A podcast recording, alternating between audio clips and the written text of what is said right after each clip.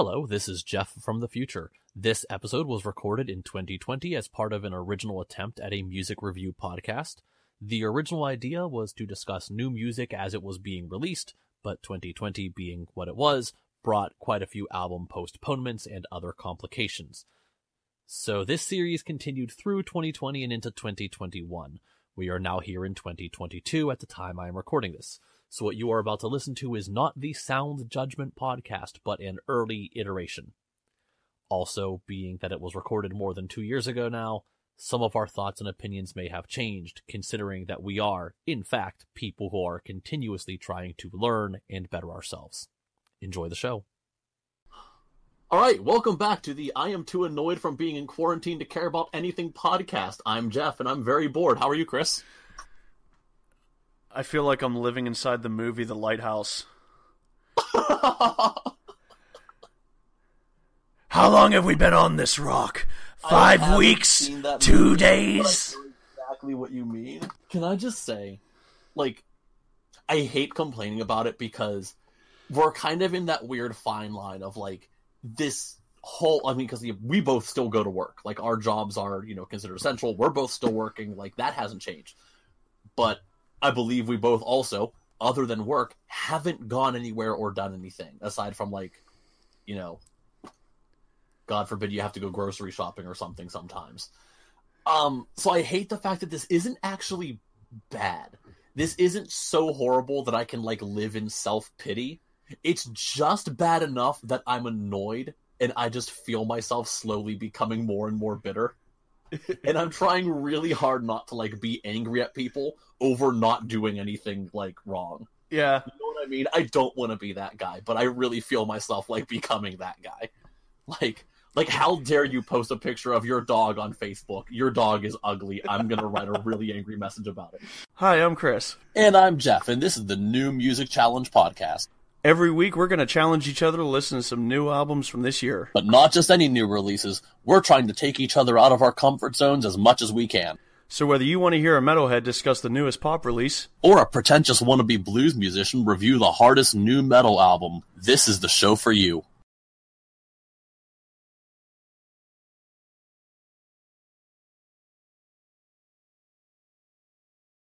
Anyway, we are in fact here to talk about music because we did in fact listen to four albums this not this week because we don't do this weekly because I am horribly unreliable and very bad at this. uh, Jeff, we're going to kick it off with the new Lady Gaga album. Oops! No, we're not! I was gonna say I also haven't looked at my list of like when things are coming out for a long while. Like I have no clue what's due. Well, last Friday was my- supposed to be Lady cat- Gaga, and I, I, I kind of have an assumption that, that- when that comes out, that you're going to challenge it to me. But she pushed it back indefinitely because of the quarantine. I actually genuinely think I'm gonna listen to it first before I challenge you because like unlike unlike Kesha, which was purely like I'm gonna throw you off the deep end because I think it's gonna be funny. Lady Gaga, I feel like might not actually be that funny or interesting to make you listen to. So Okay. I'm gonna listen to it first before I even consider making you listen to it. Okay. Um, and the problem is, I'm actually looking at my calendar now, and the next album coming out that I'm even remotely excited about is Alanis Morissette, but that's not in that's not for two weeks. Oh, is there any back But I'm, stuff? I'm but I'm glad to see her show. There's there's yeah, like I'm gonna have to look and see what things have come out okay. recently. But that one I am lo- like actively looking forward to. But um, you know that's not for a couple weeks still. I guess we're just gonna have to settle for talking about Gordon Lightfoot's album solo. It's so easy to live with no fear or deceit. But sometimes I think maybe I have skipped a beat. The road I chose was not all it should. But sometimes it was oh so sweet. Beautiful transition, by the way. Thank you. Um, because I here I was gonna ask you like, so Chris, what did we listen to? No, no, no. Well done. Um, yeah. So real quick before you before you give any actual commentary, um, I don't know if you have any experience with Gordon Lightfoot. Other Well- than maybe you've probably heard one or two songs of his. Well, I was hoping that you could clue me in on my preconceived notion about Gordon Lightfoot because I'm I'm a little familiar with his work, like a couple songs, but saying I know a ton of his stuff is like a stretch. I always kind of thought of him as like the Kenny Rogers of folk. Not that's a bad thing necessarily. Rest in peace, Kenny Rogers. But like he's the poppier, more accessible version of this genre that's been known for being on the raw side. Like um, like sometimes. like like the the Kenny Rogers to Johnny Cash, you know. Okay, yeah, I can get that. Um, I mean, he's definitely one of like the more well-known people in this style. I kind of look at Gordon Lightfoot as like a Bob Dylan or Leonard Cohen light. You know, Yeah. he's like the Reader's yeah, Digest and that's version. what like he's he is he is uh the Kenny Rogers to Johnny Cash to like Bob Dylan or the the other um more raw singer songwriters that sound like this. Yeah, exactly. Or I mean, like Leonard Cohen, who just kind of like spoke, saying. Um, Leonard- I mean, Leonard that's- that's Cohen. fairly accurate. Leonard Cohen early on did not have a great voice. He he when he started doing the deep voice speak singing though, um very relaxing. I mean, I think that's like when he started being the, at his best. But also, like Leonard Cohen, uh, Gordon Lightfoot started off like his first couple albums are, you know, super stripped down, like voice, guitar, maybe a bass player and another guitar kind of thing. Okay. And then at various points, his career started having like much bigger orchestrations. You've probably heard a song called "The Wreck of the Edmund Fitzgerald." Are you familiar with this one? I I believe so. That is probably his most famous song. It's also one of the songs that's like seven minutes long, and Yeah, it's just I verse mean- after verse after verse. It's like the whole thing sounds exactly the same. I'm I'm looking and I'm thinking the song that I knew is like if you could read my mind. Oh, okay. I mean that that's that's totally that's yeah. That and like makes for all I know, I I could be listening to the like first we take Manhattan of his you know discography. That's like a little bit different than some of the other shit he's sense. yeah. done for. Well, I mean, in some of these cases, you are. So, Yeah. Um, this is this album. Well, this is an old Um, man, an old throw this out sad man with an acoustic guitar. Yes. It's- so it's this is very first off, I want to say this is this is his 21st album, and I believe one of the other albums we're covering later. I think it is also their 21st album. I thought that was kind of fun. Anyway, Okay. these songs are all written in. I think I read it like 2001 to 2003. He apparently was cleaning out like his den or an office or something, found a box of tapes with these songs on them, and was like, you know what? I'm gonna re-record these songs. So this album literally is, yeah, it is a sad old man, a man born in 1938, p- playing and singing these sad old songs. And when it's called solo, it's literally just him and a guitar. I think there is a little bit of overdubbing, but like there, there's no full band. here. Oh, if there is overdubbing, then it was not great overdubbing because there are still parts where his voice is like giving out. Um, I don't think one of his whistles came through on that one song where he was whistling.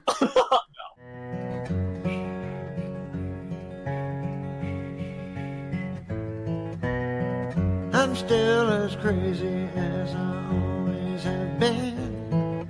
It, No. I was like, Um, give the man some water, please.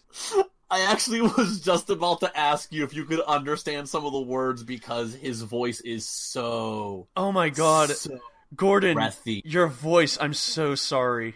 Okay, but again, he is 81 years old. I no, I'm totally taking that into account, and I I agree. I'm I'm not trying to judge, but I'm I'm used to from like the songs I know. I'm used to him having like that deep voice. I will never be set free as long as I'm a ghost. You can't see. and uh, his And like voice a pretty big voice, yeah. and his voice did not go the way of Leonard Cohen because he sounds nasally and reedy, and his his it went way up. Um, very weak sounding, very very sad. It is, but I'm not gonna lie. There's something about it that I actually really like. Um, again, I like this coming from exactly what it is. This is an old man who has certainly lived a life. Yeah, and it's just an old man with the guitar. I can picture him sitting on his porch singing these songs, you know, to to the neighborhood cat walking by. Um and I just I don't know. I kind of love that image. It reminds me a lot of. I mean, I'm a big Eric Clapton fan, and Eric Clapton, uh, his past couple albums have been very like old man with an acoustic guitar sitting on his front porch songs. And he's another one whose voice he sounds like an old man because he is. Gordon Lightfoot sounds like a very old man Yeah. who has probably spent many nights sleeping in the rain. It sounds. like. yeah, and I mean, it like like I said uh, again. Um, we don't really talk about these beforehand, but we'll we'll make little comments, offhand comments back and forth. And I think the Yeah. one that I that I said was, um, it's really depressing, which reminds me of Jackson C. Frank. oh, that's that. That is how we got into that conversation, isn't it? Yeah, just another singer who, uh, you know, that he put out that one album where he had, you know, a very nice voice, and then uh, second album time comes around and his voice is already falling apart, and it just gets worse until he, you know, passed away. I mean, his his story. Is, His story is way sadder. His story is way sadder. Gordon Light Gordon again. Gordon Lightfoot's 81 Gordon Lightfoot's. Uh, 81, 81 and has had a hell of a career and probably a hell of a life. Um, it has had yeah has had like a, a phenomenal career. I mean, multi platinum albums. You know, like it unbelievable. Yeah. absolutely unbelievable.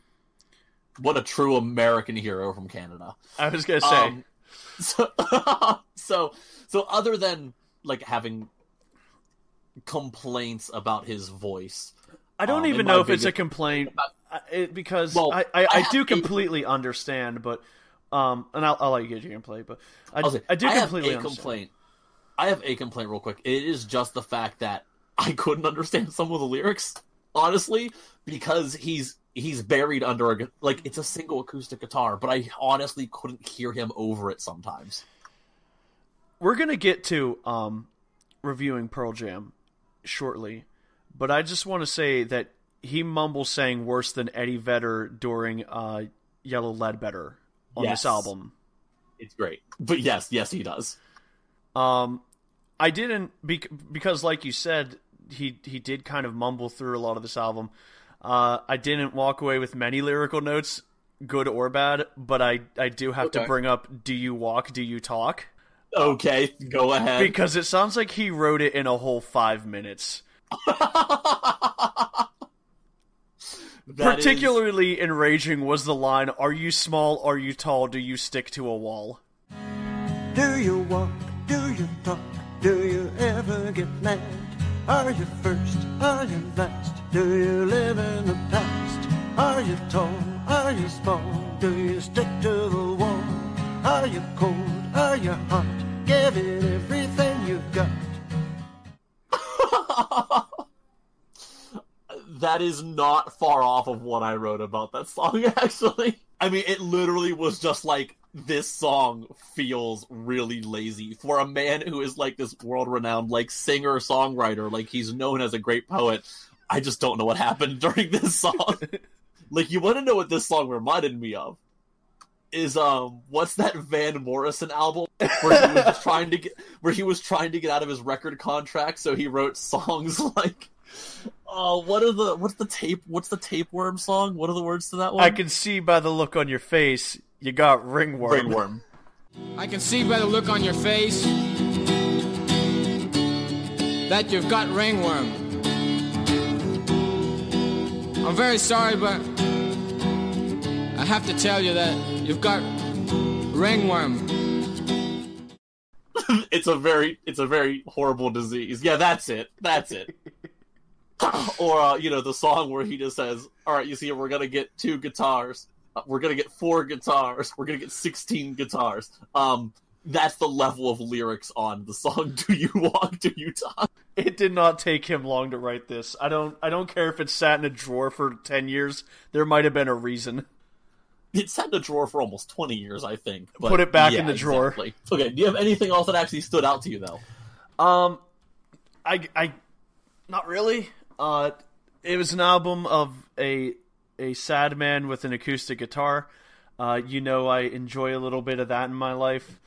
Um, I just, I, I, I think, I think though that his his performance uh, vocally was a little off-putting, especially knowing how he used to sound and knowing how much he mumbled through this. But I got to give you know credit where it's due. For you say he's 83. 80. I think I just read 81. 81. Yeah, he's 81. He was born in 1938. Yeah, I mean, the man's seen the Second World War. Like, how the hell am I going to be mad at him? You, yeah, you really can't.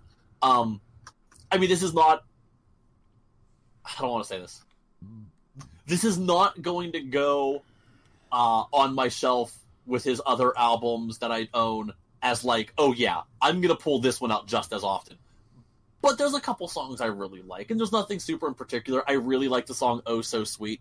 Yeah, th- there are a But few again, very good songs on this. "Oh So Sweet," and then I also really like e- "Easy Flow."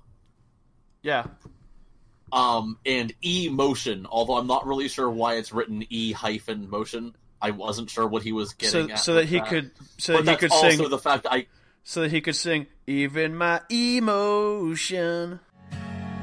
Having said everything I ever wanted to say, should I still feel uncool or uptight? Even my emotion online tonight. thank you. but just like it's even so, like those three songs I think are, are legitimately really good. Even after listening to the song, this album a few times, I actually have gone back to those three songs quite a few times. Yeah. Um, I have not gone back to "Do You Walk, Do You Talk" though. Or why not give it a try? Um, that's another one. It- just a here. Very weak closer. Okay, that's right. So this is the song that I actually really like the guitar in it, Yeah. but it literally just opens with the lines, "Would you like to go dancing?" or "Would you like to go home?" At least I think that's what he's saying. and when this album's only 33 minutes long, Yeah. but when I, this first came on, I remember thinking to myself, "Yes, Gordon, I actually would like to go home. I'm done." Mind you, I'm lying in my bed listening to this, but I remember thinking, like, "I'm I'm done with this right now." It's okay. He kept asking me it at work, and I'm like, "Yes, I want to go home." I do Oh, remember. awful. I do remember um, it ending and just being like, "Wow, that was the closer." Again, as someone who's not super into like, I don't really care about the order of of songs on an album. I do agree that I think the first and last track are important because it's the first and last thing you hear if you are an album listener. But the thing is, what would you have put instead? This is 10 songs that all kind of have the same overall feel. They're sad, maybe a little bit jaded and angry, but it's not like there's a big finisher on this album. I would have put "Do you walk? Do you talk?" at the end so I could turn it off early. all right. Valid. I'll let that go. Hey, you know what? You know what it made me think of? No. Can you quack? Can you quack like a duck? Wha- how, how did it make you I don't know, man. What's that guy's name? no, it just "Do you walk? Do you talk?" just made me think. Can you quack? Oh. I It didn't actually make me think of Goat and your mom like jiggling his balls in front of the camera. No, just like for whatever reason, "Do you walk? Do you talk?" just made me think. Can you quack? Can you quack? Can you quack like a duck? Okay. Uh, yeah. All right. Okay. Really so, solving all the world's problems here. You know who else is solving all the world's problems? Pearl Jam, Gigaton. I can hear you singing in the distance. I can see you when I close my eyes. Once you were somewhere, and now you're everywhere. I'm feeling selfish and I want what's right. I ask for forgiveness. I beg of myself. Feeling angry, knocking off the yeah. You know who's you know who's not solving all the world's problems is Pearl Jam. I don't know, man. He had that video where he wrote, uh, what was it, pro-choice on his arm and stood on a chair. I have no idea what you're talking about. It was it was on the Pearl Jam MTV. It was on the Pearl Jam MTV Unplugged. He he took have never watched he that. took Sharpie and he wrote pro-choice on his arm and stood on a chair. Didn't he also spell the name of the band Fugazi incorrectly once? That Like probably, on his shoes or on a shirt or something? probably. He's changing the world. He fought Ticketmaster. He didn't win, but he still fought them. Chris. Yeah. I don't I I'm getting the feeling that your that your emotions on this album are closer to mine than I expected. Um, can I sum up this album to you the way I hear it? Go ahead. I, I actually thought of this today as I'm listening to the album again, trying to think of things to really say about it. And this album reminded me, like I, I got this this mental image of this album were a person, okay? That person would be a first semester philosophy major who is too drunk from a party to remember how to get back to his dorm room. So he's stumbling down the sidewalk and he's asking random people like where he's supposed to go, but he can't even get through a single sentence. He can't like say, "Hey, do you know where the dorms are?" He just keeps meandering around and asking people gibberish questions before he finally like trips on the sidewalk and he lies there crying in the fetal position just hoping to sober up soon. That's what this album is if it were a person. So, like me this weekend when I had Four Loco. Yes. Except this album tries really hard to sound important and poetic, like a first semester philosophy student. Um, and I've seen you when you're drunk. You don't try to sound poetic or, or philosophical. So you like it? What what the hell is this album? Uh, well, this is a Pearl Jam is- album. This is going to go back into my category of it's not so bad it's offensive, but it's just kind of dumb. Um, yeah, there were parts of it that I liked, and there were parts of it that uh, I really didn't need in my life. Okay, so like Super Blood Wolf Moon didn't take this album away soon enough, and it's only the second track. I was checked out by Super Blood Wolf Moon Wow. the first time I listened to this album. Okay. But more importantly, I want I want to bring up the most important song on this album. Uh Dance of the Clairvoyants, Yeah. which is the one that really makes me think of like a first semester philosophy student. Like this is the same person who probably wrote The Matrix. Like they took like psychology and philosophy 101 and thought like if you want to go left, you have to go right first. That is this song. Do you remember that time that the Beatles wrote the worst lyric of all time at the beginning of I Am the Walrus? I am he as you are he as you are me and we are all together, right? Yeah. Pearl Jam, like they're trying to take over that title. Well, they that's- didn't do it. They didn't do it, but they're trying to with when the past is the present and the future's no more, when every tomorrow is the same as before, the looser things get, the tighter you become. The looser things get, tighter. When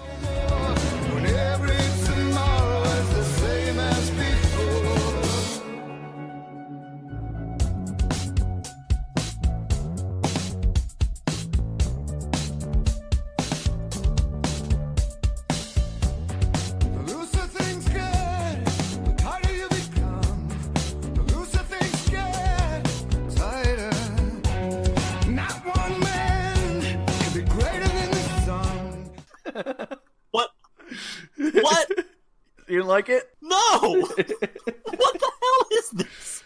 How is this the same band that wrote I know someday you'll be a beautiful sun. I know you'll be a star in somebody else's sky. How is this the same band? Because Eddie Vedder's gone off the deep end since then. He wrote a ukulele album. Which is okay, so truth be told, the ukulele album is the only Pearl Jam or Eddie Vedder album I like since like 1994. I don't think it's a secret that I am not a Pearl Jam fan. No. They have done nothing original after their like third album, or not necessarily even original, just like nothing interesting after their like third album. And this is this is no exception, except the fact that this album sounds like they're trying to be U2 for some reason. the, the last album was their dad rock album. And they, But again, nothing new or interesting. Like it's not a comp. they I mean, I don't think they've ever been super new or interesting. Even when they were doing oh, grunge Oh, no. up against Nirvana, they were they were like the most accessible of the grunge bands. They really kind of like they were the most accessible, but like that doesn't mean a that's not a bad thing. No, no, no, no Just not like- at all. Okay, so So f- first off, just because I, I So what are we I- defining as new and me, I wanna interesting clarify. then? It, th- this this literally does nothing. This Hell album no. is literally nothing. But is is 10 new and interesting in 1991? I don't know if it was new and interesting. Well, it absolutely was at least interesting. Interesting, in yeah, sure, sure, That's yeah. How, I, I guess I'm thinking like was it I, new? I guess I'm thinking like doing something specifically musically interesting. Okay, like I'm not like I'm not no like when I say new, like I'm not expecting someone to to learn how to reinvent the wheel. Like Yeah. no one's gonna create a new sound. Like I'm not expecting that. Uh huh. You know, this isn't this isn't the '60s and like there's a bunch of people doing drugs and literally inventing like new guitar effects or whatever. Like Yeah. that's not what I'm expecting. But like ten took like almost like an arena rock sound. Like musically, they they're more comparable to like Bon Jovi than they are to you know Nirvana or Soundgarden. Right. But they were interesting. Eddie Vedder was interesting. That voice is interesting. Lyrically, they were really bizarre and not something that kind of not something that really existed previously, not on like a mainstream scale. This album is nothing. Okay. I'm gonna I'm gonna use my nice words for a little while. Okay. I mean, you're allowed. I, I- I think I'm the mean one out of the I two of think. Well, you know, we have certain coworkers that would argue with that. Former coworkers. Oh, that's true. I was the nice one. I think. I think Eddie Vedder's voice sounds great on this. Oh, you're not wrong. I think Oh, the man's voice has aged fantastically. I think that they, he has some stuff, and, and he has for for years now. He has some stuff that's overly poetic, and and he sounds like he's writing in his high school journal. But he has some stuff that I think is good on this album. Um, Yeah, I mean, in all fairness, not everything is as bad. Dance the Clairvoyants. I'm sorry, I forgot the name of the song. Not everything is as bad as that song. I That's didn't- just like the highlight of what the hell's going on here. I didn't even hate it. Uh, I'm gi- I'm trying to give him credit. I I like the I I kind of like the idea that they're trying to make like this 80s throwback with they're adding synths which I don't think they've ever done before. They have like an 80s sounding guitar. It's it's not new and different in the scheme of music. It's new and different for Pearl Jam though and Uh, they're trying to go outside their comfort zone and I'll give them credit for that. I like that in some of the songs the guitar has kind of like a garage rock sound on it. But I, I'm gonna say like one of the most interesting songs is the opener. Like that's the one that's gonna be on Best of Part Two probably. First off, what you're calling like a garage rock sound to the guitar, to me, it's just like I, I- yeah, that's exactly what it is, and I don't think that's a good thing. Like the guitar tones in this are dry. I don't really know how to describe them. They sound hollow. It's not awful, but I don't think it benefited in any in any way.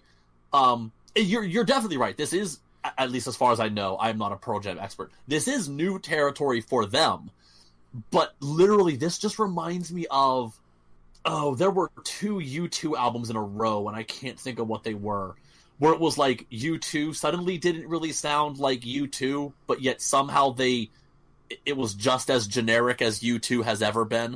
If Yeah. that makes sense. Yeah, It's like, oh, this is new for you, and yet somehow this is just as boring as your past six albums.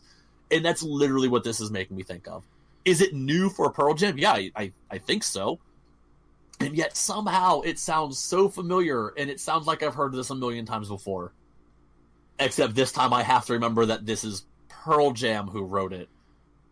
Which, again, I'm not really a big Pearl Jam fan, but it's very sad to me to realize that a band that released albums as phenomenal as like 10 and Vs. also wrote this. Well, I mean, they're never gonna put out another ten or Vs. or Vitology. Um, That's it. I never remember the name of that third album. Like, I just, I, I can Yeah. picture it, I never It- think of what it's called. and and that's the thing. Like they they they. I hate to be like the guy that they peaked on their first three albums, but they really did, and they like, but they have stuff that I like after that. I and you know, the greatest hits, Rearview Mirror. Like I can listen through that whole thing like a hundred times, and like appreciate songs off of like No Code and Yield, but like they aren't albums that I listen through very frequently. yeah, you're not, you're not digging through anything else. yeah. Um, okay, but now in all fairness, like uh, the criticizing all aside, I really do like a couple of these songs. So all that aside, like as much as I'm going to make fun of this, I actually am taking away a couple songs off this that I really liked, and I'm curious if you can guess what they are. I Um, want to see if you can figure out for some reason what struck with me. Super Blood Wolf Moon, Dance of the Clairvoyants. Um, Obviously. I'm gonna say that you probably. I'm, I'm. I'll guess a couple when you give me a yes or no. I'm gonna. I'm gonna say you probably. You probably dug the opener.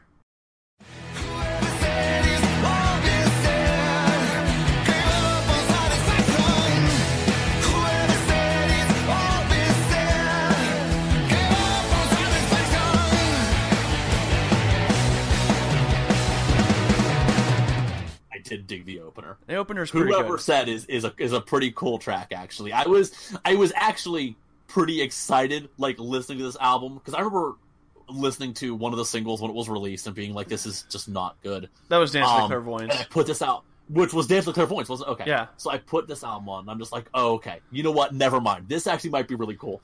But then Super Wolf, Super Blood Wolf Moon came on, and I'm just like, no, like, no, don't do this to me. Stuck out. Was was seven Um, o'clock like the faster one? No, seven o'clock was not the faster one. I'm trying to remember what one of the speedier songs towards the middle of the album was, and I'm maybe so I'm actually gonna tell you that that wasn't it. no. Okay, Buckle up. motherfucker. Why? I literally wrote here the main song I can do without is the fucking seatbelt song. Are you serious?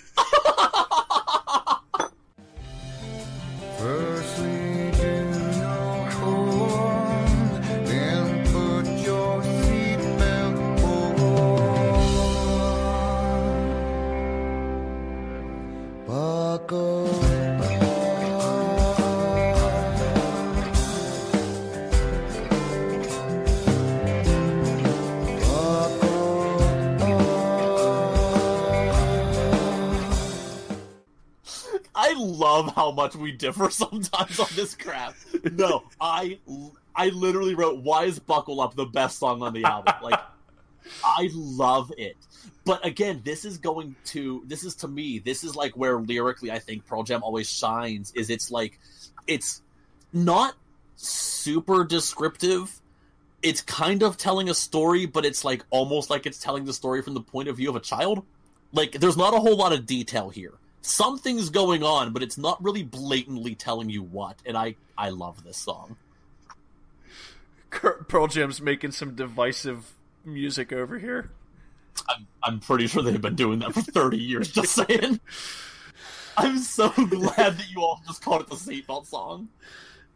It's such a weird and like now talking about like things being interesting for the band. This is like such a weird like spacey atmospheric sound. Yeah, Like I did not expect this from Pearl Jam, and this was kind of cool to hear coming from them. Actually, this was genuinely unexpected. okay. Did you like any other I mean, ones or just the hate two?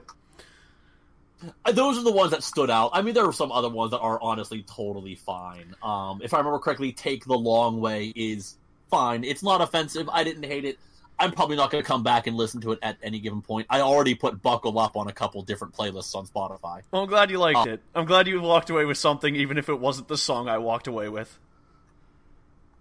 Okay, I had to put it on real quick. Take the Long Way is one of the ones that I really, I really had fun like with the riff, but I really hate the sound of the guitar. Man, it just sounds like it's coming through an AM radio. Like Yeah. it's just awful. Um, I don't think they needed to end with three like chill slash acoustic songs. Um, no, I mean again, that's not something I really think too much about. But you're you're not wrong. I I think uh I think that I would have to cut one indiscriminately. Gun to my head, I would say, why do you have a gun to my head? It's just a Pearl Jam album. uh, but maybe comes and goes isn't very interesting, and I I need to double check the the lyrics maybe, but um, I do feel like I believe in River Cross. Eddie Vedder starts telling me about Jesus, and I don't need that in my life. I'll be honest, I actually don't remember which of these three is which. Now that I'm looking at them again, No, maybe not. I just I feel like I remember at some point Eddie Vedder drops a few Jesus lines on this album, and I just didn't need that in my life. River Cross. I had to go back and listen to it. River Cross is another one that I I, I think is like I'm not going to come back and listen to it all the time, but it's, I think it's interesting. Here's a mix that I, I know we've actually disagreed before. about, but I love this mix. Eddie Vedder's voice with like an organ, Yeah. because there is that version of Better Man that's just Eddie Vedder and the organ, like not the rest of the band. And I'm sorry, I think that is far superior to the actual like original recording. I don't know that. I would love, I would love a version of River Cross with just the organ and Eddie Vedder's voice. I don't know that. I I'm, don't remember it lyrically, but still. I don't know that I'm gonna like, you know, cause an argument over that. I think both versions of Better Man are great. Um, and whichever one you prefer is like your deal, man. It's like your deal, man. Yeah, and as I know we've talked about that before because I, I think I think it wasn't like necessarily disappointment. I think it was surprise from you when I said that I preferred the organ only version. Yeah, because I like at the end where it like kind of kicks into the full band. I think that's a good part of the song. And I don't believe that's in that version, is it? I don't believe so. No. Okay. Yeah, I mean, no, I mean that's that's my only real point of contention on that one is I like the part where it like kicks into the full band and get, gets a little bit faster. Which, I mean, yeah, like that's cool. I think that's a cool part to the song, but I don't think the rest of the song benefited from the band being there. That's just like your opinion, man. Oh, Jesus Christ. Speaking of opinions, um, because we were we were talking about uh, Eddie Vedder. You know, he's here to he's here to change the world. He's doing Um, it. Obviously, I know that he's he's famous or, or infamous, however you want to look at it, uh, for being very outspoken about some of his beliefs, and I know it's in a lot of his lyrics. Mhm. Uh, it, is is any of that in this album? Like, did I totally like miss some big political statement here? Like, am I really dumb, I not that I heard. or is there or is there not anything in here that like really stands out? Like, obviously, if I sat and analyzed the lyrics, like I'm sure there's things. Um, Well, like he's doing, I know there he's are, doing like, seatbelt activism now, so that's good. I can approve of seatbelt Okay. activism. I'm just gonna throw this out there. There was a lot more uh, to what that song is about, surely, than put on your seatbelt. I know. There, there is a story being told here, obviously. I'm aware. and like, I mean, there are there are moments in this album that I like. Yeah, there's definitely like messages being said, but there's nothing that's really like up front and center in, in your face, as in your face as I thought it was going to be. No. I thought that was kind of a oh, thing that like oh, there was pretty there on. was there was the one. Do you remember? Do you remember? He has a lyric that's very blatantly about Trump. Yeah. Oh, yeah. You're right. There are a couple of those, aren't there? Oh yeah. Oh yeah. No, there is. Oh wow, I didn't even know this one was that blunt. Cross cross the border to Morocco, Kashmir to Marrakesh. The lengths we had to go then to find a place Trump hasn't fucked up yet. That's it. That I'll there's say there is one. there's that there. one. There, no, there's that one, and then there's another one. But you can talk about that one while I'm while I'm trying to remember the other one. That one was in Quick Escape. Oh, okay. Um, I mean, I don't really have much to say. I just, I know there were like a couple moments where he's like super in your face, but then, like I said, I mean, half this album felt like it was written by somebody who's too drunk to make a full sentence. So, like, it, aside from a couple, like, oh god, he's literally name dropping moments, it, it didn't, it wasn't as, how do I say this? I mean, again, I, I don't, I, I hate to keep comparing them to like their their earliest albums, but like that's, I'm gonna argue what they're known for for a reason. Um, there is no Jeremy on here, No, no, no, no. which no. is a song that has like, yeah, the song is telling a story, but like there is obviously an underlying message in this. I don't know of any underlying messages in this, either that or I'm not understanding his lyrics, which is also super possible. Hey Jeff, let me give you an under an underlying message that's not at all in your face. This What one's this one's from seven o'clock. Sitting Bull and Crazy Horse, they forged the North and West. Then you got Sitting Bullshit as our sitting president. There it is. That was the one I was thinking There of. it is. I knew there were a couple of just like ridiculous things in here, and I couldn't think of what they were. uh, way to go, Eddie Vedder. We're all very proud of you. That that one I almost like in an it made me laugh way. I'll be honest, I kind of totally like missed that being a thing. Sitting they forge the north and west. Then you got sitting bullshit as I sit in president. Or talking to his mirror, what's he say, what's he say back? A tragedy of chaos, who he lost to have a life. you got sitting bullshit as because he does the he does that too. He too. does his like he does his like little yodel thing. Yeah, he, yeah. if you want, if you want, um, to really hear like a political post '90s Pearl Jam, uh, listen to like the one that's just like self-titled and it's just like an avocado on a blue cover. What? Do you not? What? Do you not know that one? No. It's the one with worldwide suicide. Oh, I remember that song. Yeah. I, okay, because that's actually when I when I think of them being like in your face with a message. That's kind of the song I think of, and I, I never remember what that song is called.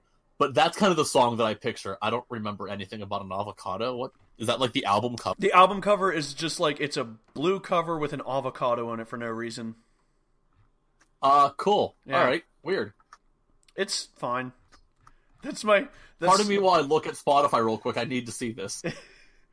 That's my like review of every Pearl Jam album after Vitalogy. It's fine. Okay, I'm looking at this going, oh yeah, I recognize this. I just never stopped to think about the fact that yeah, that's just an avocado, isn't it? Yep. Like yeah, that's that's yep, that's what that is. I'm gonna give this album a fine out of ten. A fine out of ten. Yeah, that's That's fine. what? That's totally. I'm gonna give it a meh out of ten, not a fine out of ten. But y- yeah, again, it's not so bad. It's offensive. I just I'm gonna rip on it. Yeah. It's Um, it's honestly it's not so bad that there aren't songs in it that I won't come back to if you can parse through all of those double negatives. Well said. I could not, so it's fine. This is oh my gosh. I feel like this is the third or fourth time that I've said this about an album we reviewed, where I just kind of just like it. It's doing nothing for me. Like it's just it's an album. It exists. It was oral space in my life. It- whatever. It's it's very easily ignorable. All right. Um, are you ready to go on to Tower of Power? I would love to ride the Tower of Power. Tower where- of Power, step up.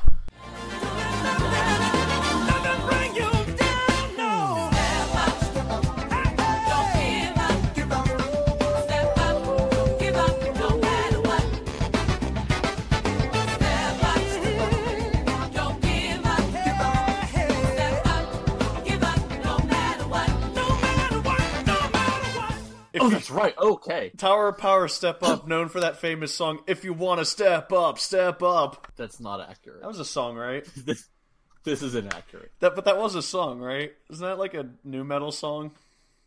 I have no idea what you're talking about. Hold on. Like, it totally sounds like it probably is, but God knows I have no clue what you're talking about. I have to, I have to derail this conversation. Thirty seconds in. Oh, it was Drowning Pool. I literally know one song by them, so that that's that's there's no way. But it's okay. I gotcha. It's on the Punisher soundtrack. That sounds like something Tower of Power would be on, right? Um, yeah, same Punisher thing. soundtrack. Drowning Pool, Tower of Power, totally the same. Okay, so I want I want you to start me off. Tower of Power is a new band, right?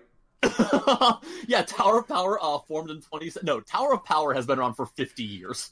Um in fact, this is the other band that I believe this is their 21st studio album. Um yeah, no, they've been around for a long time. This is this is basically another group that's a bunch of old guys. Although in all fairness, there's aside from a few members of the band who have been like consistent, a lot of the band because Tower Power is primarily like a, br- a brass horn section. I was gonna say they're Oh. they're a rotating door band.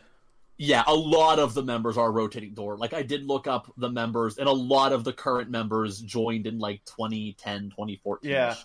there are a handful who have been around from was- the beginning. I was gonna Um, say the these main- these singers didn't sound like they'd seen World War II. no. Well, that being said, the one guy, um, Emilio Castillo or Castillo, I don't know how he says his name. He goes by Mimi. He is one of the founders. He's also the only member with a Wikipedia page, apparently, which I thought was very strange. Um, he's he's up there in age. He's been around for a while. Again, he's one of the original members. and he's what been is- part of this group for fifty years. What does he do? He is he's actually one of the writers, but he also is he sings some songs. He has like a really kind of rough, gravelly Has voice. he has he taken the John Oliver approach? I don't know what you mean by that. John Oliver with Sabotage after a while he was just kind Oh, I of like a writer. John, I think you said John Oliver, and I'm just like, I don't know who that is. Um, no, he's like part of the touring band still. John Oliver, I think John Oliver, I think is that that British talk show host, isn't he? Yeah, that's uh, he is. That's why I was thinking like either you're referring to him or you're referring to like somebody who I'm just not familiar with. No, just just Um, how like John no. Oliver was kind kind of became like a behind the scenes guy, but I I mean, guess Brian Wilson did the same thing where he was still writing music but not performing it Yeah. or like not touring with it. He was just like in the studio. No, um, Emilio or Mimi as they call him, he's he's still like an active performing member of the band as well. okay, well, okay, that's fair. Um, obviously, so I mean, okay, so again, like I asked this a lot of you. Um, did you have any prior experience to Tower of Power? Um, Tower of Power is like a band that I am familiar enough just from like I've looked them up from hearing that other people were going or interested in going to see Tower of Power, and I was like, okay, like you were just aware they exist. Yeah, I'm aware they exist. I, I think I think you like marked yourself as going, and a few other friends marked themselves as interested to a Tower I've seen them a couple show, times now. Yeah, Tower of Power show, and I was like, all right, what's this? And um, it's sex funk. Yeah, Yeah, that's that's exactly what it is. yeah. So I want to say this album reminded me of something ridiculous, and Okay. and rather than you just like do that thing where you take my word for it, or like I I I you know say, hey, look this up. Um, I sent you an audio clip, You you did. I'm looking at it, and I it. Okay. and I'll, Is I'll this is this now the time to listen to this? hold on. I'll, I'll I'm gonna set I'm gonna set it up. You're gonna hear four short clips, thirty seconds each, and you're gonna hear them all twice. And when they're oh, done, you're going to guess which two of these clips are Tower of Power songs, and one you're gonna get because it's from this album. That's there's a giveaway. And Okay. and then you're gonna guess which two are from the Sonic Adventure 2 soundtrack from on Dreamcast.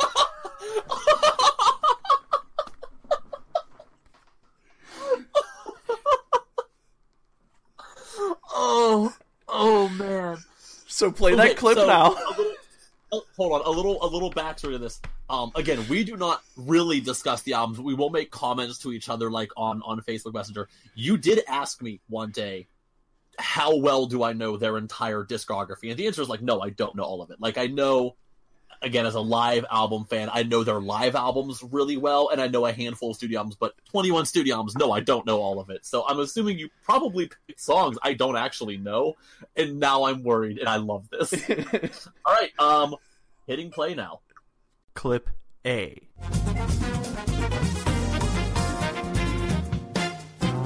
Clip B.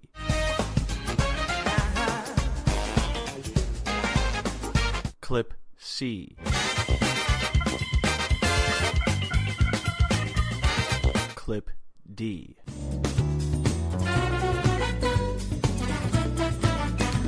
Okay, so how do you want me to do this? I just listened to um like I hear your voice saying clip A, clip B. I listened to A, B, C, and D. Yeah, clip A, Sonic Adventure 2 or Tower of Power. Okay, so as as I listen to these again, like I'm gonna hear you say clip A again. I'm Yeah. just gonna like let it play and I'll tell you. Okay. Yeah. So clip A again. Clip A.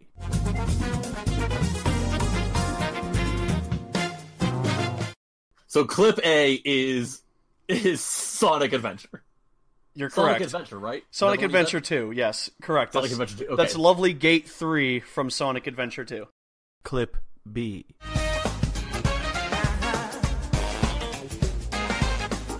Clip? Clip B is Tower of Power. yes. Clip C.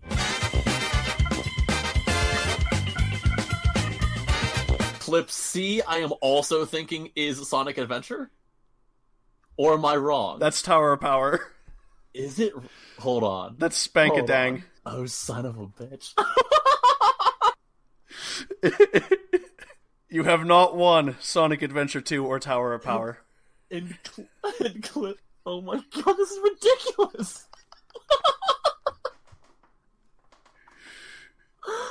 okay, there are very few video game soundtracks I know well enough to have ever like thought of doing this. That this is brilliant.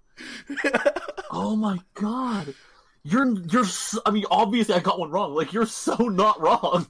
Oh, that's ridiculously stupid. so so So what you're saying is, um, Step Up by Tower of Power made you want to play Sonic Adventure 2. Yeah, kinda. Well, not really, because I never, I never, real question. I never really want to play Sonic Adventure 2. I like the idea of playing a Sonic or Shadow level in Sonic Adventure 2, and then like never playing a Knuckles level. Oh, see, I like the idea of playing um the the Knuckles levels multiplayer um with my brother, but then once we start doing it, we both go, "This this game is awful. Like, how did we forget this?" Yeah, But I like the idea of those levels a lot, and I have fond memories of being, you know, like twelve years old or eleven years old or whatever, and playing those. if you those are games, if you the- are young enough to have fond memories of Sonic Adventure in 10 years, you should play it now. Because you're not going to like it once you hit 16. it's not it's not good. I don't remember what YouTuber did a review of that game one time, like within the past couple years, that was something like an honest review without nostalgia, and it basically was just like, no, no, no, guys, like we all need to stop pretending this game. Anyway, Tower of Power. Other than reminding you of Sonic Adventure 2, um, I- I'm curious as to what your thoughts were. Like, because I I don't really take you as like a big fan of like funk and soul music, but at the same time, I don't know anyone who can actively hate funk and soul music. Um, no, it's fine. It's fun. I like I like that type of music. It's not it's not something that I seek out too often, but I mean, I have no problem listening to this. Um, aside from some things that we'll get into in a little bit, that isn't even really a problem, but more like me bitching. Um, Yeah, that's totally fine. but yeah, uh, funk and soul. I, I think that's like a really cool type of music. I think there's a lot of talented people in this band. There's like there's things from this genre that are incorporated in music that I do listen to a lot more of. Oh, absolutely. So like, I mean, I could, I mean, I could just as easily draw parallels to Steve Vai as Sonic Adventure 2. Um, Yeah. Oh, yeah. But that was it doesn't. That, you know but what? that's not as funny. The horn section is also like what really, what really kills it for me. Yeah, well, I mean, and I also I grew up with my with my mom listening to Motown and Marvin Gaye and the the Temptations, so like none of that's weird to me either. Yeah, yeah, that's kind of why I figured like this isn't gonna be offensive to Yeah. you by any. This is So- similar enough to things you grew up with. Uh huh. Yeah, and I love a good slap bass. You give me a slap bass, I'm fucking. oh yeah, I'm I'm hard all day. there's there's some great bass lines in this, and then there's I always forget how good their like they've had a handful of guitar players. I always forget how good their guitar players are too. Um, I love like funk guitar rhythm playing, whether it's like the When they do that kinda, like- the really bright, like it all it's almost like if you added a wah pedal, it's like the cliche '70s porn music, but like get rid of the wah. Yeah, That or like it's Or- almost ska. Yeah, like I love that style of rhythm playing, or I also love, um, like the sometimes really syncopated, or even just like just like kind of the cool like riffy stuff. Like the song "Step Up" has like some great guitar riffs, literally. Yeah, yeah, and those boys can wheedle. Yeah, yeah, yeah. They can. Well, actually, this is it's uh Jerry Cortez is their current guitar player, and yeah, he uh, he can wheedle when he wants to. He's he's pretty phenomenal. Yeah, I, I do like that um funk they tend to just sort of like ride the beat for a little while and then like someone will get an improv section and then they just kind of ride the beat some more. Yeah, You know absolutely. I mean? Um Yeah, I know what you mean. In, in fact, um, if you've never seen Bootsy Collins um, from Parliament Funkadelic, if you've never seen his video on Introduction to Funk Bass, I'm gonna have to send it to you. you okay. I feel like you've shown it to me but it's been a while. I am positive I have. You know, Okay. You know? you know, You know?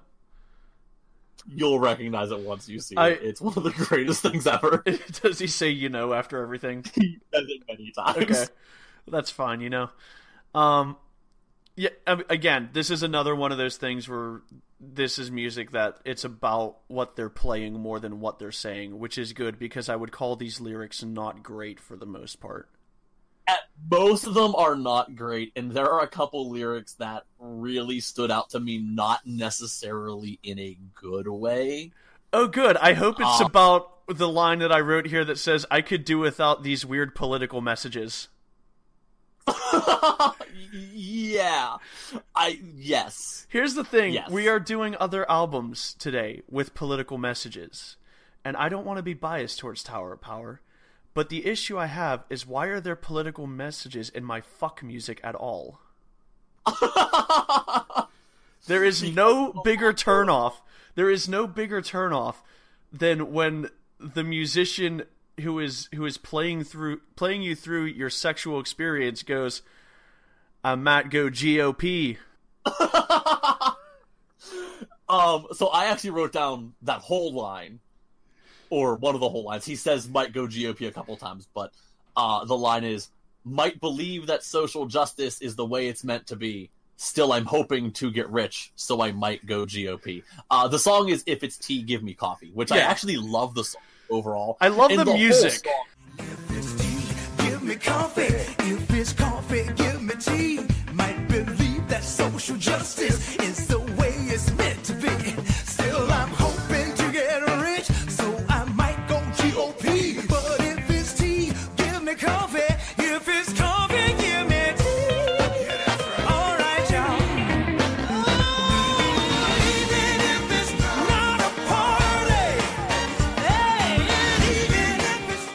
the whole song is like lyrically is just if I if if you have A, then I want B. Yeah. But if you have B, I want A. Yeah. It's just contradictory lines, but uh, they made a handful of political statements, and it's just it's super strange to me. Well, there's the I don't know why. the other one. Like they make a few, and it's not as overt, but they make a few um, things that sound like boomer comments during any excuse will do. Well, so uh, okay, so I'm glad we picked up the same two songs because they are the two songs that have weird political lines. Any excuse will do is is definitely like it's so obviously written by somebody who is uh, probably twice already. Um, and the song, uh, as a general rule, is just blame it on the blank. And it's like fill in the blank constantly. Blame it on the white man. Blame it on the Jews. Blame it on whatever. Like they literally say all of it. Like every line in itself sounds like it's kind of offensive, but like that's obviously not the point. The point is they're kind of mocking people who blame anything individually. Yeah, like, that's not any yeah. excuse will do. They're- yeah, the song is is acknowledging like you can't blame any specific thing. Blame it on the white man. Blame it on the booze.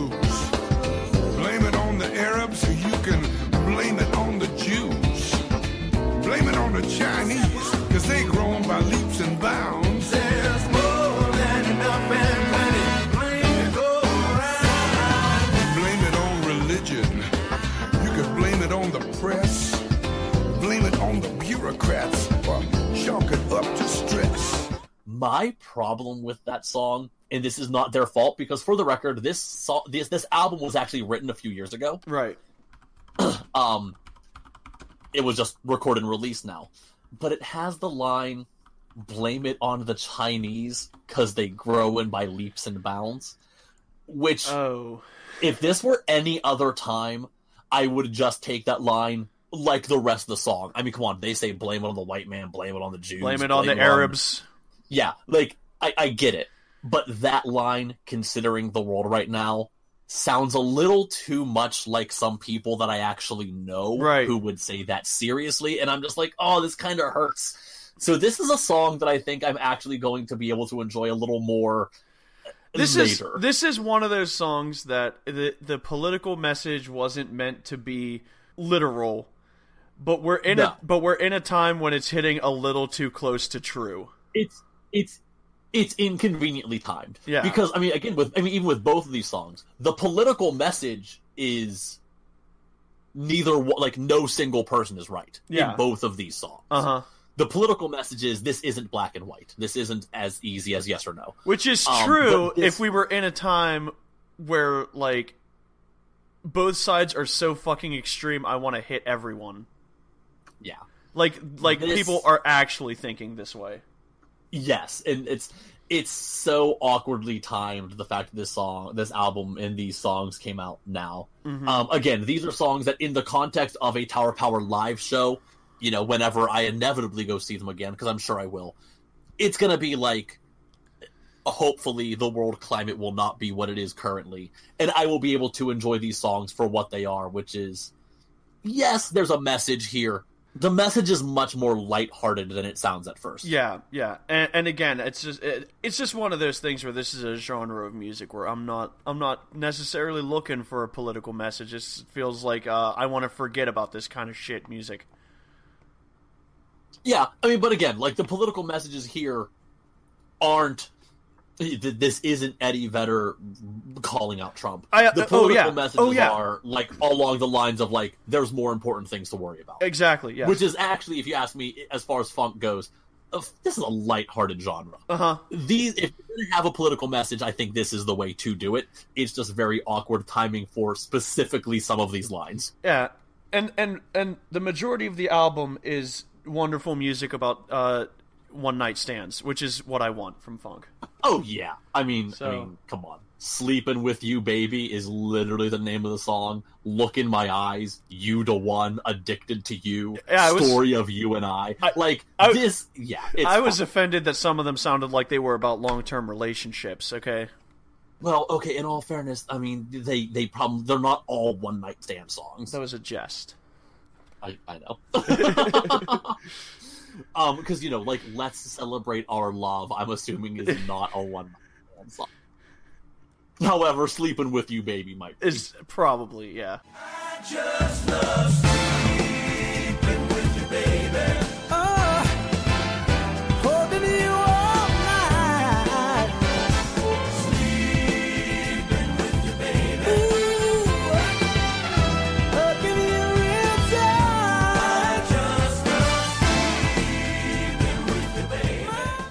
Or you the one. I also love the fact that it's spelled like da. Like it's Duh. it's not you're the one. It's you the one. You the one. But I mean, okay. So I mean, overall, again, this is not my first Tower of Power album by any stretch, but I obviously am certainly not a huge expert of them. I have seen them live before. They are just a phenomenally tight group. It's it's, it's most like it is mostly horn players.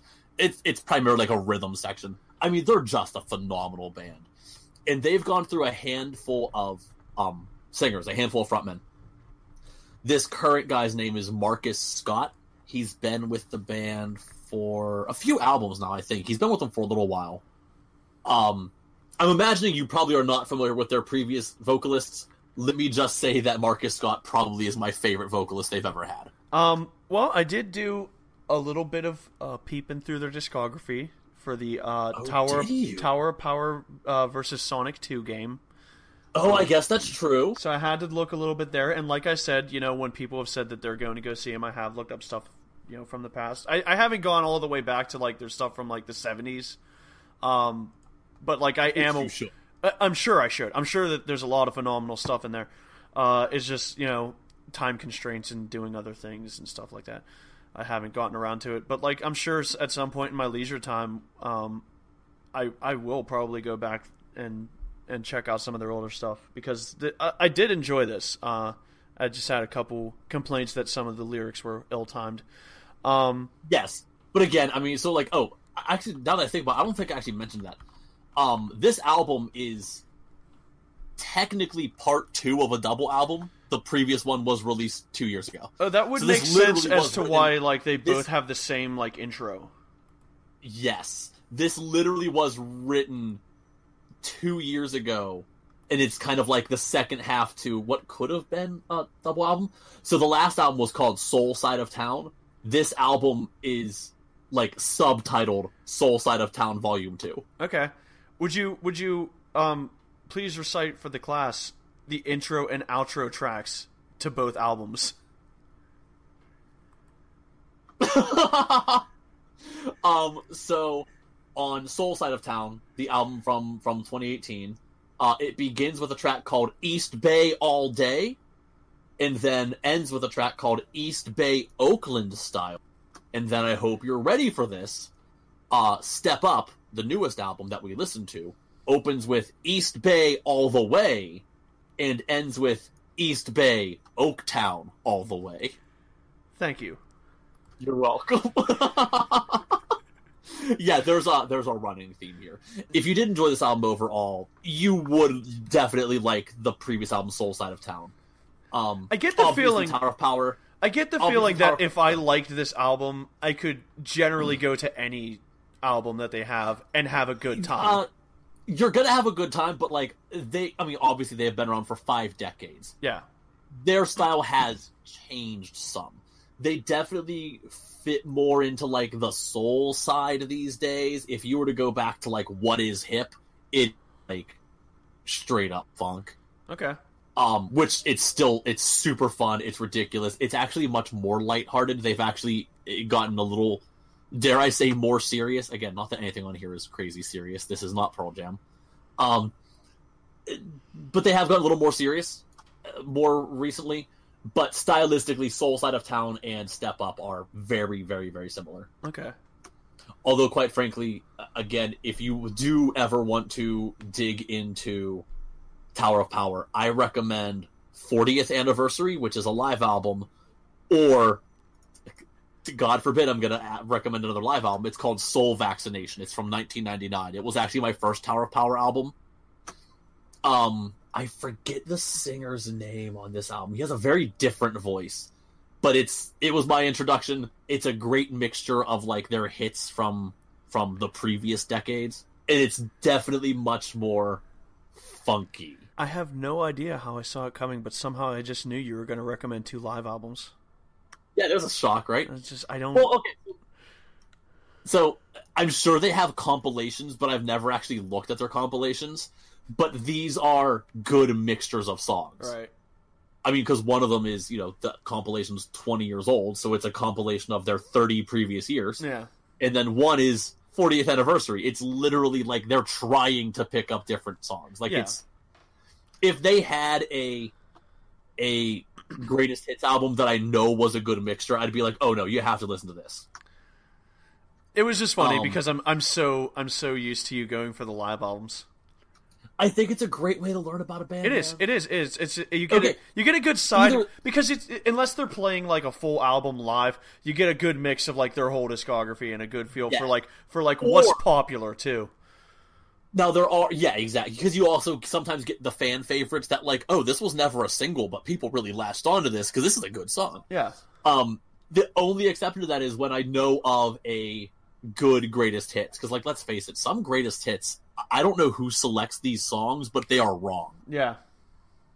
Um, so actually, I I did happen to look though. There is actually a album called The East Bay Archive Volume One, and I'm looking at this track list, going, you know what? This is a solid track list. Okay. If you want to start here with us with uh with what I'm assuming are studio tracks, this is a Jeff. good mix. Jeff. I'm reading. I'm reading the subtitle. Boston, Massachusetts, seventy three. It looks like this is a live album. Is it? Oh, see, I don't I don't see a subtitle listed here. It, it's not listed. Are you on Spotify? Yeah. Look below the East Bay Archive Oh, Volume 1 where it says Boston, Massachusetts, and then there's a day that's kind of obscured just by the bridge. I can't even like read that. Oh my god, hold on, let me turn on the track real It's live. no, if you scroll down, there i there are three compilations um, under the compilation section. oh, okay. I just oh that's so funny. You're the Fucking That's so You're the funny. best. You're the best. I love I, you. I picked I picked a live album, not even realizing it was a live album. Again, I'm just looking at the track listing on it. I'm just like, this is a good mixture I know. songs. You're so my favorite. I do what I can. That's why I'm here. You know who else is my Even when favorite? Even when I'm not even trying to, I pick live albums. Who is else is your favorite? I was going to say body count, but I don't know if we're done talking about this. Oh, I was actually going to say Poppy. Can we talk about Poppy instead? Oh, dude. Um, welcome, welcome back to Poppy Cast. We're going to review. Never mind. I'm not doing this again. Have you listened to more Poppy? I absolutely have. Which What's your favorite album? Is it I Disagree? I mean, album to listen to, yeah. Like, I disagree is going to be like the album I actually listen to. I think it's just the best songs. Yeah. The rest are important in the grand scheme of the greatness that is Poppy. Yeah.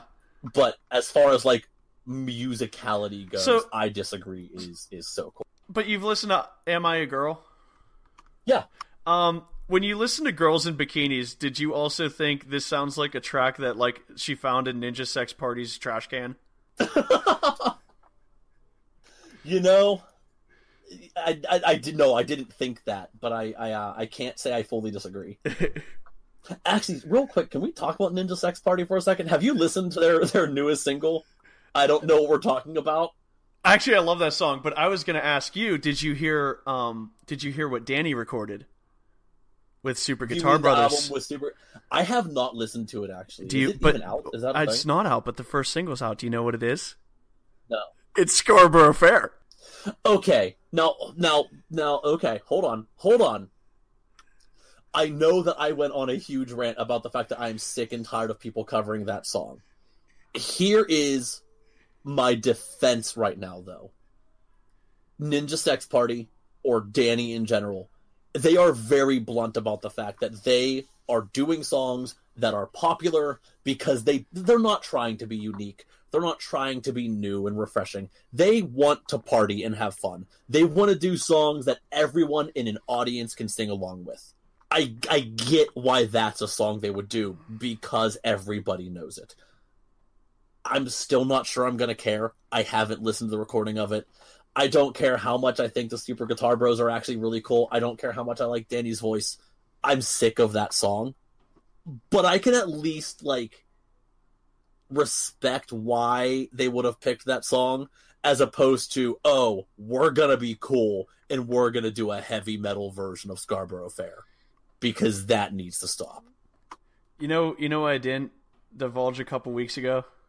What? My Dying Bride has a cover of Scarborough Fair. Fuck them. Does it help that he wrote original lyrics for it? Uh He wrote like a new opening verse. m- maybe. I don't know if that helps or not. I, To be I- fair, it's I like- might have to do it. It, it you don't really have to. It's a B side. I mean, They at least released it as a B side and like with some new stuff. But um, I do think I, mean, that's- do think that aside from that album, which I admit wasn't very good, you should listen to some other My Dying Bride. I mean, genuinely, I, I really should. I actually even meant to get back to you on that last time and say like, hey, I need to, I need to, I need to listen to them more. But I did. okay, But you know what I did listen to, Chris? Oh, are we done I with Tower listened- Power? Are we moving on? Yeah, because because because because also, I mean, mind you, I've been listening to that album, the Tower Power album, a lot. Um, but what else I listened to is Carnivore by Body Count.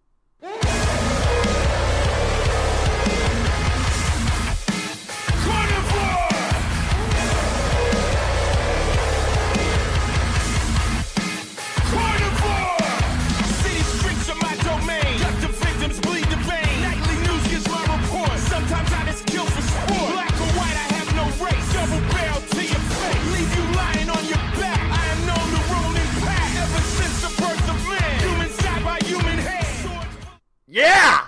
Chris, explain to us, explain to everybody what Body Count is.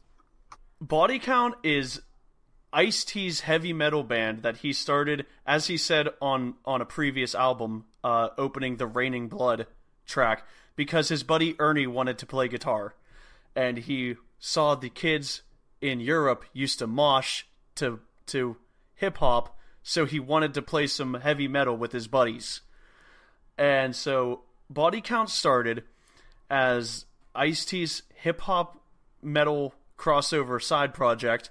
Um, you can hear that he takes a lot of influence from like Suicidal Tendencies and Slayer, and their their big hit, which was cut off the album and you can no longer hear it on Spotify, was Cop Killer.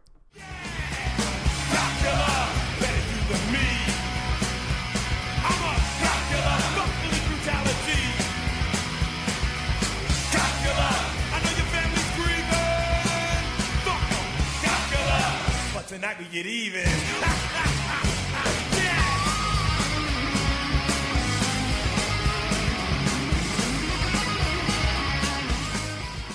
and it has it has been perfect album after perfect album since. How's that? Are those are those really the words you want to use? I I understand that body count's a little bit campy, but I fucking love them. Can I actually tell you my biggest complaint about Carnivore right off the bat? Go ahead. Wasn't campy enough. That okay, that's that is fair because I- this is their most serious album. there was not a single song on here that made me laugh out loud. Um, like some of the other previous songs have absolutely made me like laugh to the point of tears. not so body count isn't trying necessarily to be funny, but Well, there are some there- there- songs I think that aren't necessarily I think- trying to be serious. I think they're goofy. I think like stuff like Voodoo or their take on institutionalized. You're obviously laughing with Ice. They're being a, they're just being ridiculous. Yeah. Yeah. This It's one is heavier. It's a little more serious. I think he's trying to uh read the times and and make a statement, which I'm fine with. I liked it. No, I actually really enjoyed this. Okay, good. Good. Um, d- is there anywhere in particular you want to start? Uh, just you know, let's just start right at the beginning. Um, if, if- do you have any thoughts on on uh, like the opening track or anything? Because I, I- think the opening track is very. I think the opening track was very cool. Uh, I like that they're kind of like incorporating some like more of like the metal screams and stuff. Yes. Um, I so like- one of the things I I want to I want to say one of the lines in the one of my favorite lines is in the opening song, which is "Ever since the birth of man, humans die by human hands." Yeah that there are there are some surprisingly cool lyrics in here um but overall i actually have to give them credit so ice t's um let's call it his heavy metal vocal style let's just call it that i don't know what else to call it really just kind of convinced it, it, it consists of him shouting into a microphone. Oh, he's he's doing he's just rapping. He's just he's just rapping to metal. but he's he's not even rapping he's shouting the words like it almost sounds like he is actively trying to compete with the guitars yeah, which is totally fine. But I actually like the fact that there is a little more variety in this album in his voice. It's actually kind of like there's like some sense of dynamics sometimes. It's really impressive coming from him, actually. I've never I've never been one to know Ice T for his for his incredible flow.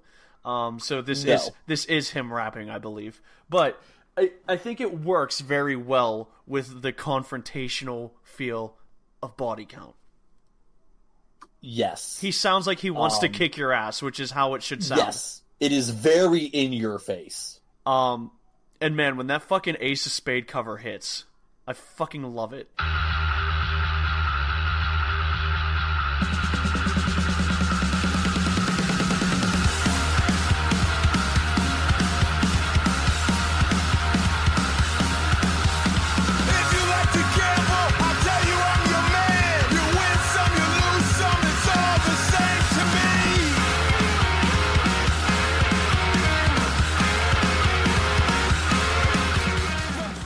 Want to know what I hate about that cover, though? Huh? The like eight seconds of spoken intro. It's fine. God, it's so annoying. I It's hate fine. it so much. You're gonna be no, okay. it's not. I want to click play and hear dun dun dun dun dun. dun. Like I don't want to hear you talking. Just play the song. Um, Just play the song, man.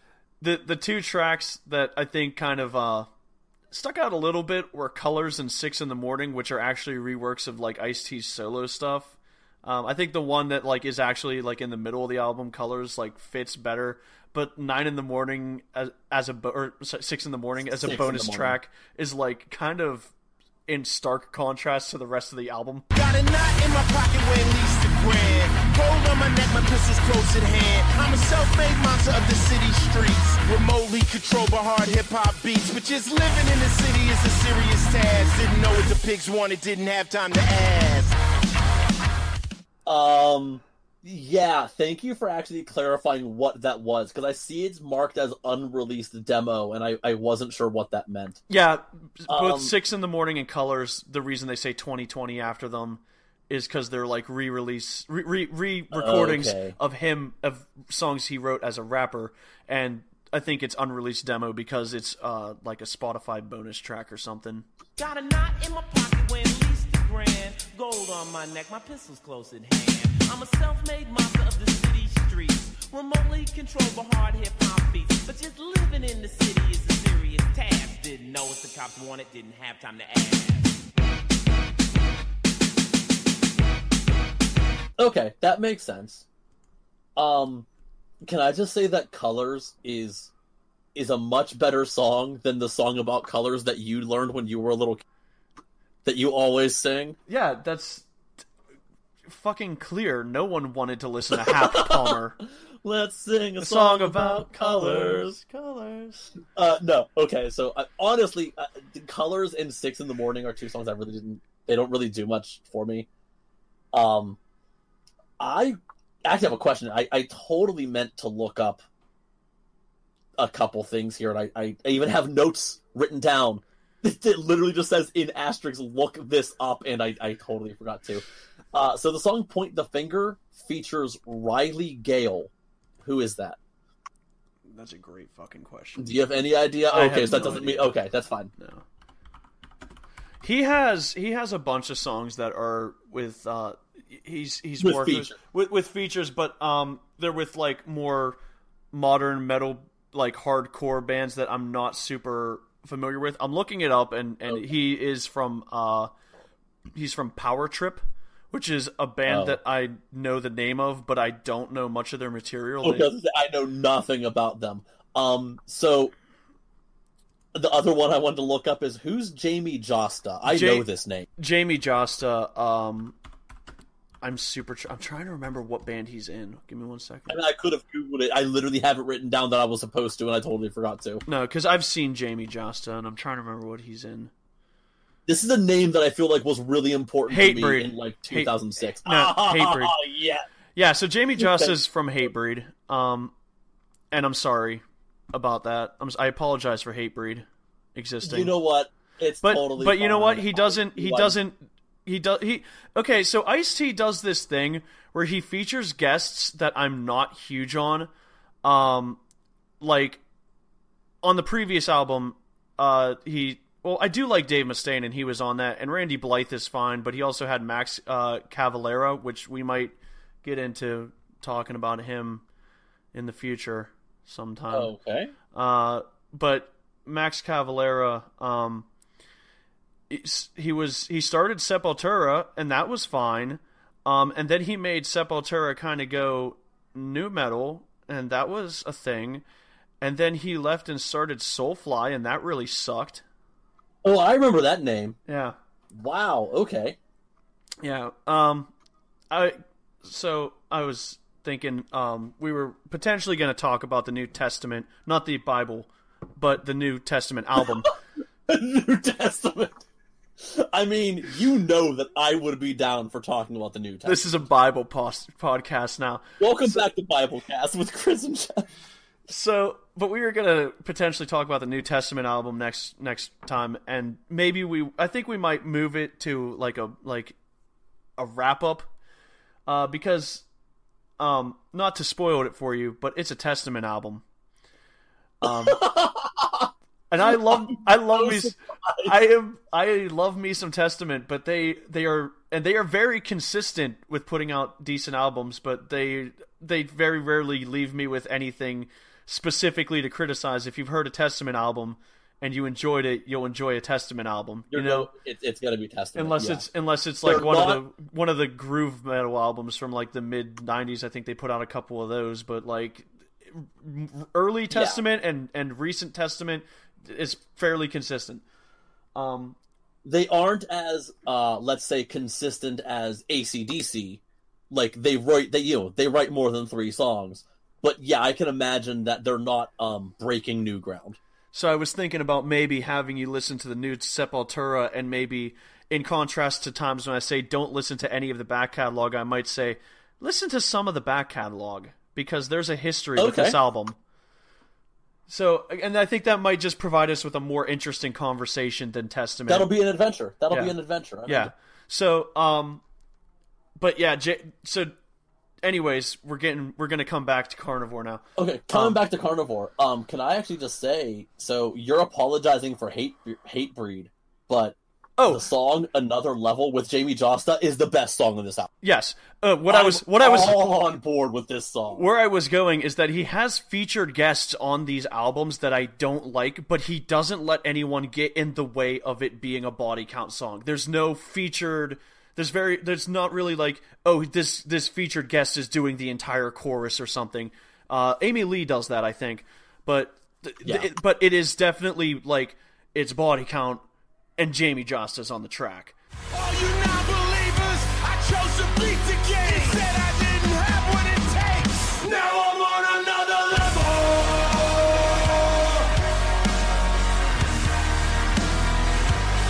A whole different level.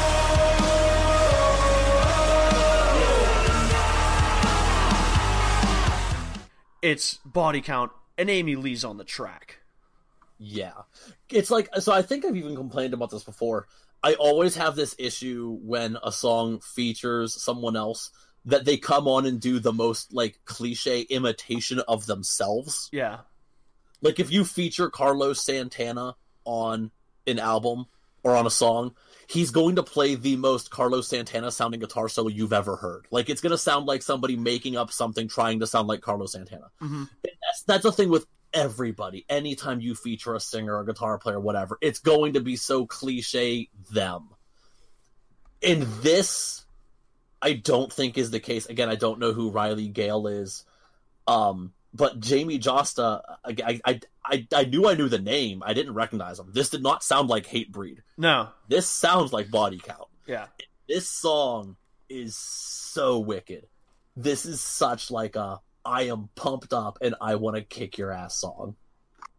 Uh, That's like I think the whole album is just really a really good attitude for that. I oh yeah, And it, it- and it- really. and I, mean, it- I, think it just peaked there. Yeah, and it just it it has uh it really fits the uh the typical body count topics of gun violence and police corruption and inequality and homeless Geddy Lee. I'm sorry, what? Bump rush. I was like, what are you talking about? I hate the fact that you said that. I hate the fact that it took me a second to realize what you meant. I hate everything about what just happened right now. So is this your favorite episode so far? No, I hate everything. No, I don't.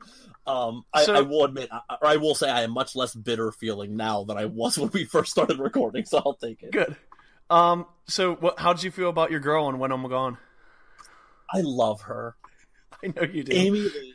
Amy Lee is on the one song "When I'm Gone," and uh, now, in all fairness, I will say I think this was a great example of like it's the most cliche sounding Amy Lee, but at the same time, I don't actually know if she's capable of not sounding like a cliche of herself.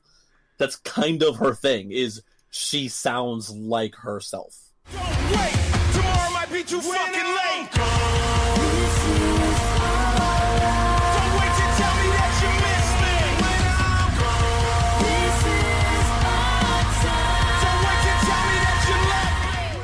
Everything about the way she sings, even the melody, the way, like, just everything about this is like that could have just been sucked out of an Evanescence song.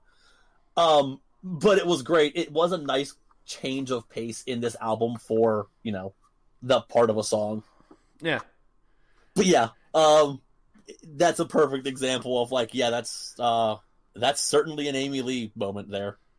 Unlike Jamey Jasta, who I didn't even recognize, and I, for better or worse, know Hatebreed fairly well. Um, who I did not even recognize listening to him on another level. Yeah. And and the musicianship on this album is just I, I, think, was, I was, yep, I, I- was gonna say it's just we- we far need to- beyond any, what anyone gives them credit for. we need to talk about Ernie C for just a second here because I know we've actually talked about this before uh, when you made me listen to was it their Raining Blood cover maybe Yeah. that I think I finally really caught on like this guy's good He's incredible. Like, he's not he's not like uh, you know I, I'm not going to compare him to like some of the greatest of all time, but like he is a name that I think people need to talk about more. He is such just a solid like heavy metal and thrash guitar player, Uh huh. And yet he is not a name. I don't th- I don't think I've ever seen his name said on like the ultimate guitar forums, and he absolutely should be. It's it's a real shame. He is very very good. Yeah, I mean, there's like there's this whole album is, I mean, not like groove metal groovy, but this whole album grooves. It has yeah. It has a real it has a real groove to it, like so that Ice T can lay down the sort of yell raps. Yes, yes. Like he he he does a great job, um, writing these heavy metal riffs that are effectively beats. Mhm. Yeah, he's uh, he's very underrated. Like I said, I really think we should like he, he had his name should be said much more often in the guitar world, and it's It's a huge shame that that it's not. I'm so glad that you enjoyed Body Count. That's that's that's fun for me. That's up there with Poppy. I did enjoy Body Count. I I sometimes forget that I really should listen to them more. Um, I mean, my biggest complaint about the album is the spoken intro to "When I'm Gone" and the, and and Ace of Spades. I, I think that you can get past those. I hate it. I can't. I think you I'm going to I'm going to buy this album, uh, rip it onto my computer, and edit out the spoken intros, and then run a new copy of the CD. I'm not really to, but I am going to be mildly annoyed every time I put those songs on. Yeah, that that five seconds really gonna fuck up your day. It's you know what you know what's gonna fuck up your day. Listening to this album is gonna fuck up your day. Ice T is gonna fuck up your day. Yeah, he probably will. Actually, like, what's gonna fuck up my day is like, like this is like a great work album for me. Like, I can like put this on and just like rage at how much I hate my boss, and then I come home and fucking Ice T's on Ghost Hunters. yeah, And I'm just like, but you're supposed to be out there busting caps and asses. Yeah, I mean, wait, what's the show that he's actually been on, like for for forever? He's on one of those like crime shows. Oh yeah, he's he plays a cop. Like that's one of the joke is that he plays a cop on Yeah, in what show? I on can't. um it Law and Order. matter. Law and Order. It's Law and Oh, Order. say- is that it? Yeah, he played. yeah at Law and Order SVU. He's he's played a cop for like for like a while, and like I like the fact that there is a live version of Cop Killer where he's like, "It's okay, you can sing it. I play one on TV." That's oh, that's right. Oh, that's so funny. I love Ice T just I mean- yelling at people on Twitter. He definitely is one of those people who I'm just like, you know what? You're fun. I'm glad you exist in this world, man. And uh, what's what's cool is like, okay, I know that you complain about um the the the spoken word intros to songs, but like, in my opinion, Ice T seems to have more respect for like metal than most metal bands now. Oh, absolutely. I mean, in all fairness, as much as I hate like random spoken bits in songs, um, because it's like that could have been a separate like three second track. Like, just just do it. You know, Yeah. Michael Graves did it right on that one acoustic album. You know. Yeah, Um, uh, but like, he- I think he's very, I think he's very sincere at the in the opening of of Ace of Spades, where he says, you know, we're we're paying tribute to to our biggest influences. Mhm. You know, like he says that, and I'm just like, I I believe you. yeah, yeah. I mean, and Ice T just like he just seems to be very very legitimate in that sense. Uh, he definitely seems to have again more respect towards metal than some metal bands that exist now. I mean, probably, very probably. I mean, how much fucking trashing each other is there in like fucking metal anymore? Even like among the legends. Oh yeah, fucking- it's kind of gross. Yeah. It's kind of yeah. It's it, it's really when you could be compared to uh the brothers from Oasis. Like you know, you should stop. And I remember seeing again. I'm going to reference Ultimate Guitar a lot, but that's sort of like one of my daily go-to websites. Um, I forget who there was an interview with recently, and everybody said something like, "These two are bickering like uh, Liam and Noel are." And I'm just like, yeah, it's not a good thing. Like these guys, these like heavy metal legends need to stop. Quit being children. You're 75 years old. Yeah, seriously. Anyway, um, I'm gonna give body count eight Jamey Jastas out of ten. eight Jamey Jastas out of 10. Uh, you know what? I'm just gonna give it a solid yeah. Anyways, I'm I'm really glad that we were able to handle these uh, these albums from least intense to most intense. I'm sorry that you're less intense than Tower of Power Eddie Vedder. I mean, the problem is you are absolutely not wrong. and I don't think anything gets more tame than 80. What do we say? 81 year old Gordon Lightfoot. It's yeah. I mean, if Eddie Vedder's going it be, is less intense than uh, 81 year old Gordon Lightfoot. You know what? At least he's still got that growl. You might not. This is. You might not have liked Dance of the Clairvoyants, but at least he did that in it. I think I did say I do still really enjoy his voice. uh, that hasn't changed. But um yeah, no, there's definitely a lack of intensity these days. All right, podcast is over. Good.